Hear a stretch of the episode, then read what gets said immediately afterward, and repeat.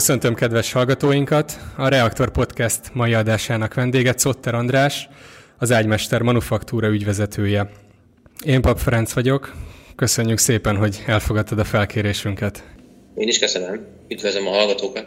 Egy több generációs családi asztalos vállalkozásotok van, ennek vagy az ügyvezetője. Ha jól tudom, akkor bölcsészként indult el az életben, és aztán következett pár évnyi közhivatalnokság, és csak ezután tért el vissza a vállalkozáshoz. Miért nem kezdtél rögtön a családi vállalkozásban? Hát én alapvetően más pályát céloztam be, szerettem volna hivatalnok maradni, nyilván ezt az élet másképp hozta.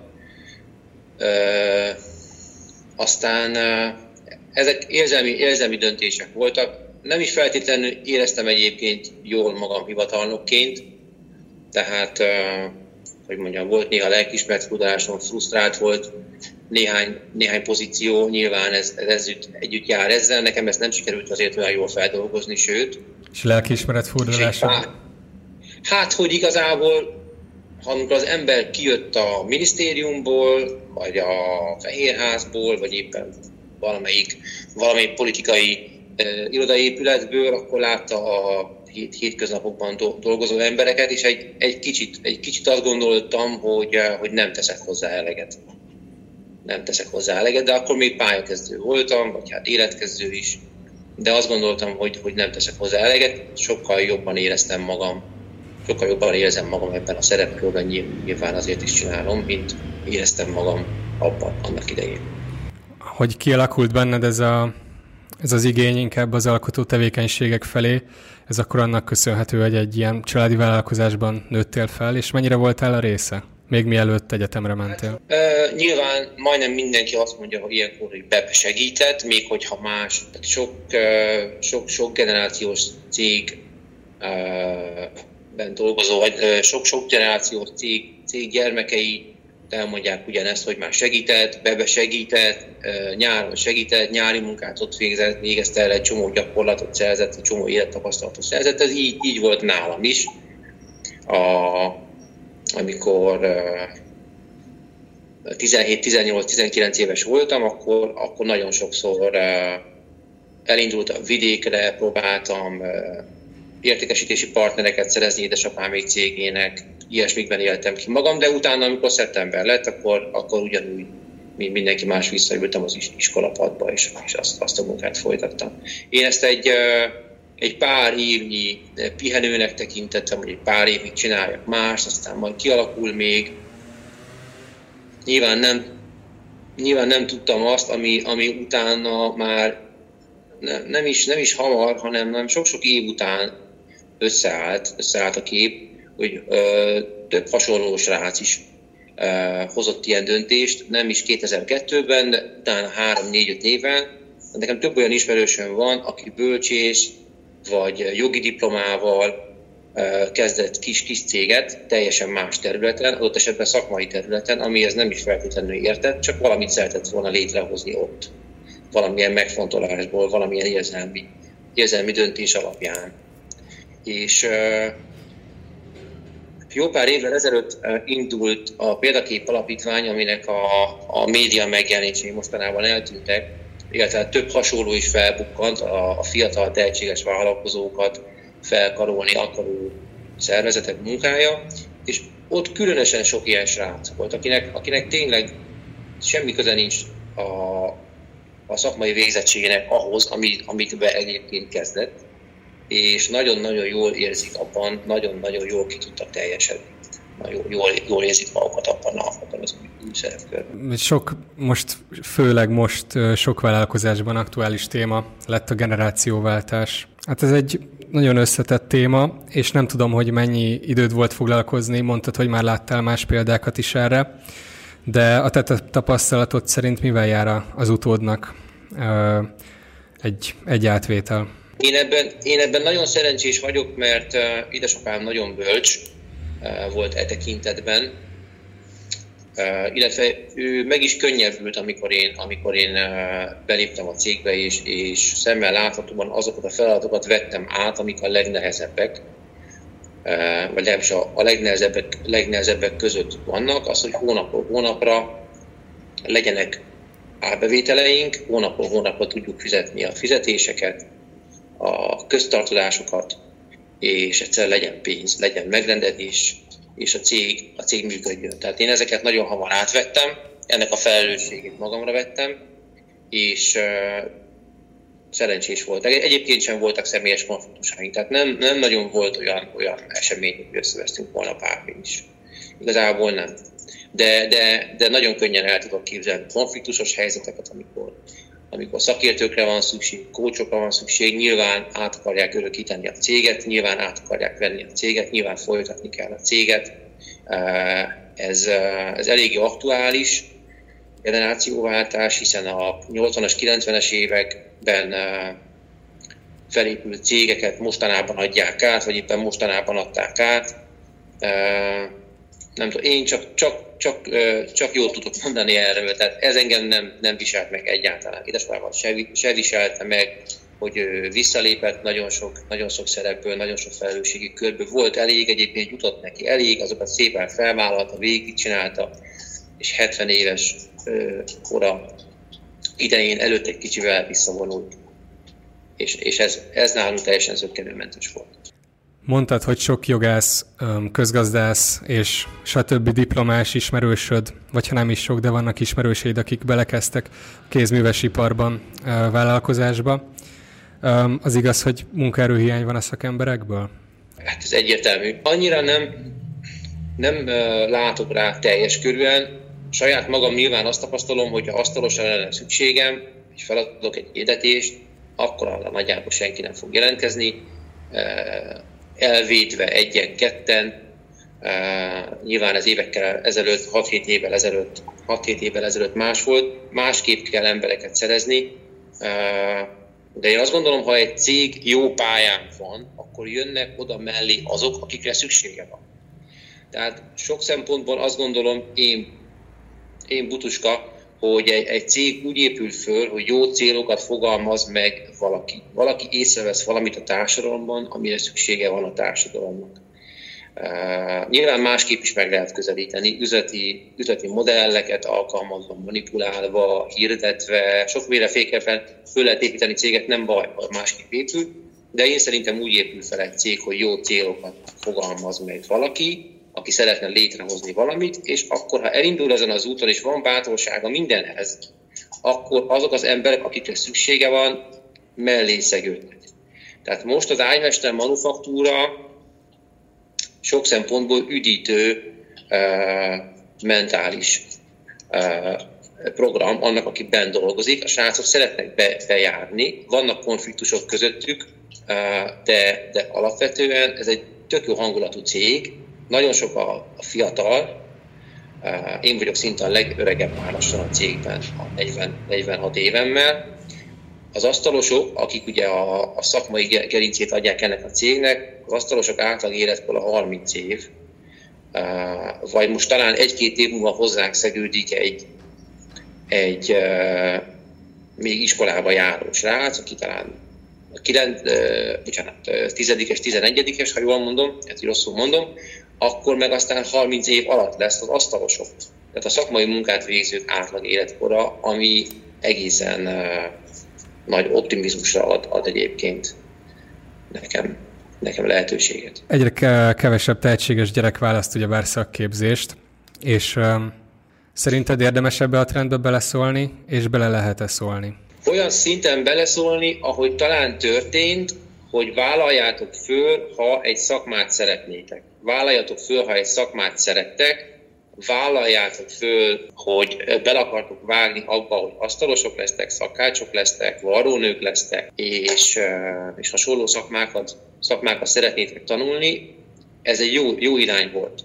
Tehát aki nálam fiatalként dolgozik, az, az büszke az ő asztalos identitására. Tudja jól, hogy ő, és tudja jól, hogy, hogy ő, egy, ő egy átlag feletti asztalos. Nyilván nálunk azért vannak átlag feletti asztalosok, mert fával dolgoznak, az a szakmának a csúcsa, a szinte fa, fa és ez egy, ez, egy jó, ez egy jó irány volt, nem is kerül pénzbe. Az, hogy büszke lehetsz magadra, hogy szakmasztárja vagy, vagy a szakmasztár ugye az egy, az egy kulcsfogalom, ami összecseng ezzel, amit, amit te, is, te, is, te is mondasz, te is említesz. Hogy még plusz erőforrásokat erre fordítani, hát én, én ebben nem merek, nyilván kell, nyilván a, a szakmai, a szakiskolákban legyenek megfelelő technológiák, legyen a tanárok fizetése elviselhető, ezek, ezek jó, jó dolgok, jó, jó irányok. Nyilván szüksége van a, a társadalomnak szakmunkásokra, akik, akikhez fordulhat, hogyha összetette feladatról van szó. Ez, ez ugye akut, de nem, de nem akarok nagyon okosakat mondani e, ez ügyben, mert sokszor azt mondom, hogy azt gondolom, hogy nem, nem látok át nem látok át ilyen, ilyen folyamatokat. Nem is, nem is az én dolgom. És jól lehet vele keresni? Erre rálátsz? Valamelyest? Nem. Tehát az asztalosok megbecsültsége az talán mostanában alakult ki. Egy autószerelő, egy autószerelő srác jobban keres most, mint egy asztalos, kb. 20%-kal többet keres. Nyilván, a, ha életszerű válaszokat akartok hallani, akkor egy, egy asztalos, egy jól működő cégben az asztalos nettó jövedelme én szerintem valahol 3 és 400 ezer forint között van, attól függően, hogy persze megyik dolgoznak. Vannak olyan cégek, ahol a főnök 8-9 órát vár el, és utána jelentős jövedelem kiegészítés az úgynevezett fusi, azaz, hogy fel, felvállal, felvállal egyéb apró munkákat, köz, lakossági munkákat, legyen az egy konyhabútól, egy ikás szekrény összeszerelés, stb. Abból azért összejöhet a fizetésének még a plusz 20-30 százalékának megfelelő összeg. Vagy pedig úgy dolgozik a cég, hogy sokkal többet dolgoznak, mint 8-9 óra. Ezt nem tudom, hogy hogy csinálják, biztos törvényi kereteket meg, megvannak. Az nagyon, nagyon pörög az a cég. Szerintem szombaton is, is dolgoznak, és akkor lényegesen többet keres egy asztalos. Tehát akkor a fél millió körül de annak a cégnek nagyon működnie kell, és nagyon ki, ki van akkor szerintem élezve a belső működés. Ezt, ezt látom a, a szakmán belül. Ha megkeresne egy fiatal első éves egyetemista, aki mondjuk azt mondja, hogy például asztalos szeretett volna lenni, ez a vágya, és nem tetszik neki éppen, amit tanul, de hát mégis ide sodorta a társak, szülők, társadalom nyomása, akkor, akkor te mit tanácsolnál neki? Milyen irányba terelnéd? Hát nyilván vannak felnőtt képzések, vágjon bele, ha akarja, akkor csinálja. Ennek, ennek kialakul a piaca kínálati oldalról, hogy felnőtt képzések egyre tágabb spektrumban lesznek, ezek már most is vannak, illetve hát jöhet, jöhet ide tőlem, aztán jöhet gyakorlatot szerezni. Tehát van olyan cimborám, aki egy szállodát irányít, most nyilván nincs annyira le, lekötve, egyébként is szeretné, szeretne felszabadulni néha a mindennapok nyűgjei alól, és ő egy héten többször is meg, meglátogat bennünket, szelszámot vesz a kézbe, oda megy a srácokhoz, nyilván a munkaidő vége felé, és akkor megkérdeztő dolgokat, otthon neki állt már barkácsolni, és ki, kiéli magát, hogy, hogy valaki belevágjon és átképezze magát felsőfokú végzettség után lehet. Én nem, én nem találkoztam még hasonlóval. Olyannal, aki, aki a szakmáját hagyta volna el, átképezzi a magát asztalosnak, de nem felsőfokú végzettség után, olyannal nem találkoztam. De akár ez, ez is előfordulhat. Tehát hozzánk egészen biztosan jöhet beleszagolni a fába, beleszagolni a fa megmunkálásba, nagyon szívesen látjuk. Hát erre sem tudom, hogy mekkora rálátásod van, talán akad a, a cégből, hogy városi és vidéki fiatalok között mekkora a különbség, mert el tudom. Megkérdeztem egy ismerősömet, hogy nem mondjak hülyeséget, aki sokkal városibb, mint én, és ő azt mondta, hogy azért a városokra jellemző, hogy nem szerelnek a gyerekek az apukájukkal, kevésbé alakul ki a, a manuális készségük. Mennyire jellemző szerinted az, hogy inkább vidékiek közül kerülnek ki a, a szakemberek? Legyen az asztalos. Hát most végig gondolom, az asztalosaink között van egy srác hatodik kerületben nőtt föl, van egy Pest-Szent Lőrinci gyökerű gyerek, ezek mind városiak, van egy kárpátaljai srác, ő persze vidéki volt, illetve ő, ő, ő vidéki volt, lehet azt mondani, de a másik kettő városi gyerek. Szerintem a, a városi kultúrának is, is része most már, a városi életmódnak az, hogy egyrészt rákényszerülnek arra, hogy, hogy bizonyos dolgokat megoldjanak két kézzel, másrészt pedig ugye a lapra szerelt bútorok korában igenis kell tudni összeállítani egy ilyen lapra szerelt valamit, az, az kifejezetten városi téma, tehát akkor a városi gyerekek abból látják, hogy egyébként milyennek kéne lenni egy, egy normális szerkezetű bútornak, milyennek kellene lenni egy egy jobban működő szekrénynek valójában, és ebből is felnőhet valami fajta belső, belső igény, hogy na akkor én rendes lapra szerelhető, de egyébként rendes szerkezetű gardobokat akarok gyártani, egy kicsit, egy kicsit drágábban, mint mások, mert látom, hogy ez egyébként mitől vacak, és nagyon keveset kéne hozzátenni, szinte semmit, és már is sokkal jobb lehet. Az egykészítő manufaktúrátokban 2012-ben indult útjára a Vándorbölcső program, ha jól tudom a dátumot. Igen, igen, helyes. Honnan jött az ötlete? Még annyit így elmondok gyorsan, hogy ez ebben a programban egy régi hagyomány elevenedik fel. Ezek a viszonylag nagy helyet foglaló, ez, ez jellemző a bölcsőkre, de tartós, több generáción át használható eszközök továbbadhatóak, így közösségileg lehet ö, személyes viszonyunk egy tárgyhoz, és, és pénzt is lehet így spórolni akár. Ö, úgyhogy neked jött egy ilyen ötletet, hogy ezt el kéne indítani, és ez honnan jött? Nagyon helyesen mondtad ezt, szerintem a hallgatók közül talán sokan megélték azt, hogy, hogy bölcsőben, bölcsőben rúghattak.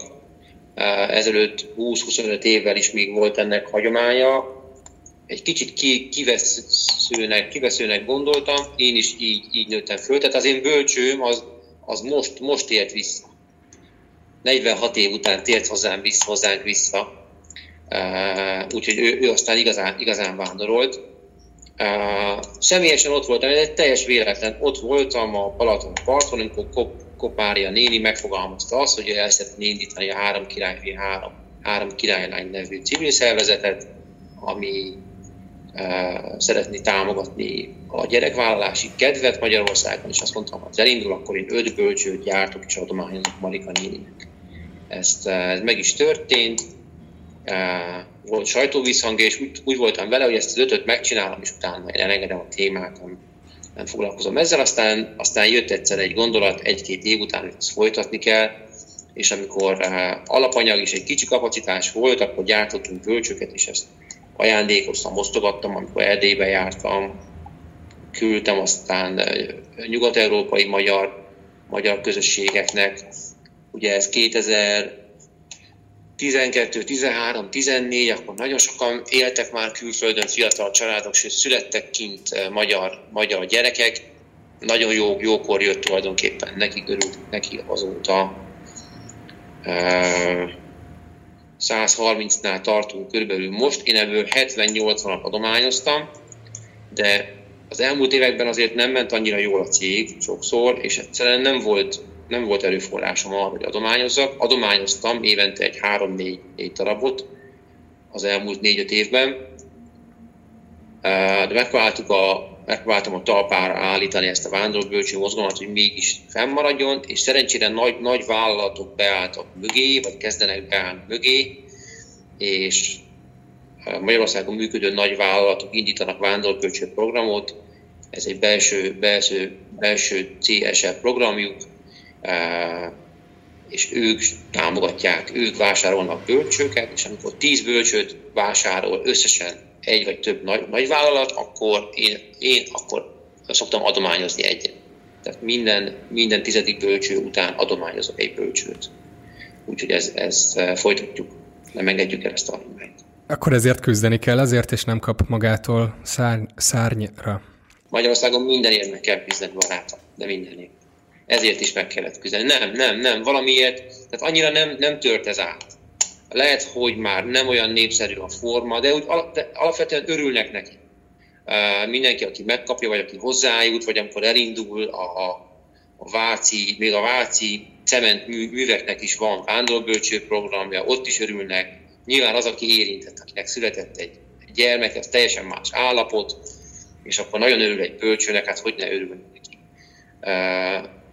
De úgy alapvetően nem robbantotta fel a sajtót. Ezt szerették, szerették, hiszen te is megkérdezed most, már megkérdezték nagyon sok média felületen, de úgy, úgy alapvetően nem ez a leg, legnépszerűbb CSR program a Magyarországon, de azért a saját helye meg, megvan, és, és én ezt tartom. Ez az én kis feladatom, ezt én elvégzem.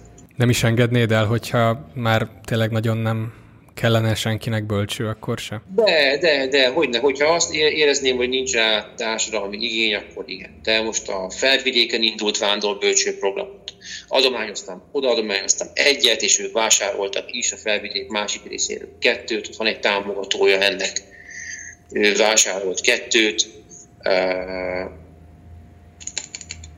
a Nemzetpolitikai Államtitkárság szeretne vándor programot indítani, neki készítünk most, most bölcsőket például. De elindult, az a jó, és én ezt így is találtam ki, hogy mások is gyártsanak vándor hogy a formai, formai gazdasága legyen ennek.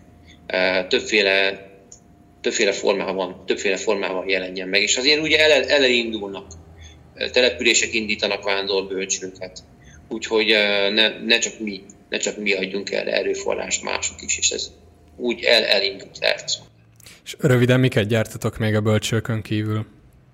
Milyen hát mi ugye alapvetően ágyakat, ágyakat gyártunk tömör fából, e, ezekre azért van kereslet, azért tud létezni ez a cég, mert alapvetően masszív, jól használható kiviteleket készítünk.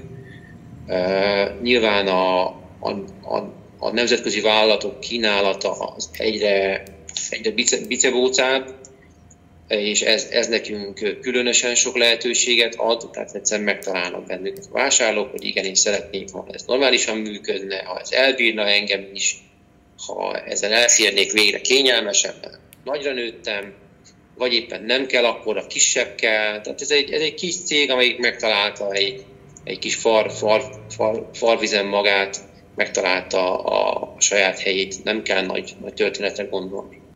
Nem csak a Bölcső program jön szóba mindig, amikor interjú készül veled, hanem az IKEA is. Mi a véleményed róla?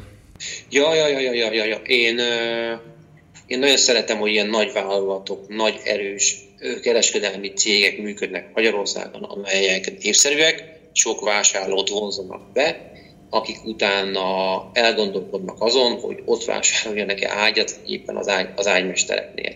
Lehet, hogy ott döntenek elsőként, de lehet, hogy már másodszor minket fognak választani. Tehát ha nincsenek, nincsenek csodák, tehát ha távol-keleten is készül valami, azon kell legyen kereskedelmi állés. És utána egy termék árérték aránya már, már nem annyira jó. Nyilván mással, hangulattal is el lehet adni, ezeket a termékeket. Itt konkrétan ennél a cégnél különösen erről van szó, de, de minél jobban bővül az ő kínálatuk, minél több felületen megjelen Magyarországon, annál több munkák, annál több munkák.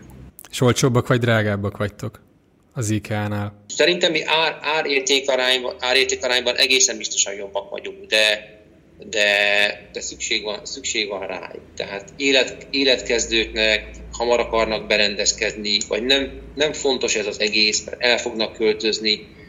Ez alakul ki szerintem nálunk is, hogy nem fognak kötődni ahhoz az otthonhoz, ahova éppen be, berendezkednek, és ezért, ezért nem akarnak érzelmileg kötődni, túl akarnak lenni rajta. Ez egy, ez egy ilyenfajta életmód hoz, hoz kötődő termék, termékkultúra de a mi termékeinkkel kapcsolatos igénye, igénye vonatkozóan is van termékkultúra. Tehát van Magyarországon polgári termékkultúra, amelyik tartósat akar, hazait akar, de jót akar, de nagyon-nagyon jót akar mindenben, és ez el is vágya, és ez nagyon jó, hogy így van.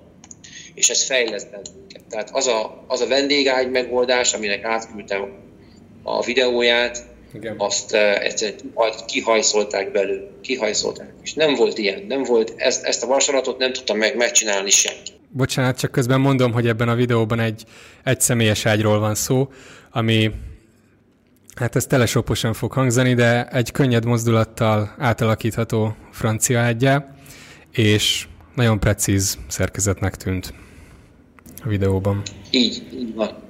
Ez így van, és ezt, ezt nem, nem, nem létezett erre, erre megoldás Olaszországban, onnan akartam hozni vasat, hogy ott egészen biztosan. De nem, de nem volt. És le, le tudtuk fejleszteni. Tehát az innovációt is meg, megkövetelte tőlem a hazai piac, és ezt, és ezt meg is tettük, és, és tartalmat vár, és jót vár, és na, hát öröm, öröm, öröm neki dolgozni. Komolyan mondom, öröm a hazai piacon dolgozni nagyon sokszor. Egy nehezebb utat választottál, amikor közvetítők nélkül lépsz ki a piacra, és, és megteremted a sajátodat. Mennyivel nehezebb ez az út, és le tudod-e ennek aratni a gyümölcseit hosszú távon? Hát sokkal-sokkal nehezebb. Nyilván, amikor uh, valakin keresztül értékesítesz, akkor nem, akkor nem, nem kényszerülsz rá annyi információnak a kibogozására, kapsz egy kész megrendelő lapot, szerepelnek rajta a termékek, amiket le kell gyártani, és kész. Nem, nem te vagy kapcsolatban a vásárlókkal, ami, ami nagyon nagy fajlagos, fajlagos költség. De, de, de arany, aranybánya minden fél mondat. Tehát vannak olyan vásárlók, akik nagyon, nagyon nyűgös vásárlók, és én visszaszoktam őket hívni, megkérdezem őket egy-egy termék tartalma kapcsán, mert, mert őszintén meg, megmondják, hogy mi az, amit hiányolnak, mi kellene változtatni, és én ezeket most már kifejezetten, kifejezetten keresem. Mert ezekből termékek lesznek, ezekből fejlődnek a, a szolgáltatások, ami a hazai piacra jellemző. Egyszerűen alkalmazkodni kell a hazai fogyasztói igényekhez, tartalmi részben, szolgáltatások kapcsán százszázalékosan akkor lesz egy hazai kis cég E, erős, és fel tudja venni a versenyt ezekkel a nagy, nagy vállalatokkal nyilván. Ez egy sokkal-sokkal nehezebb út, ez egy nagyon fáradtságos út. Szívesebben gyártani külföldre egy bútorháznak, sokkal jobb árakon, de ez egyszerűen nem megy. Nem, nem tudunk felnőni erre a szintre, és egyébként nagyon sok hazai cég nem, nem tud erre felnőni, mert az export nagyon jól hangzik, de egy, egy nagyon távoli történet ezért a hazai piacból vagyunk kénytelenek megélni, de az is nagyon szórakoztató tud, tud lenni. Jövedelmező is nagyjából, ha az ember nagyon észnél van, de nagyon-nagyon fáradtságos. Jól, jól gondolja végig mindenki, aki ilyen bevág.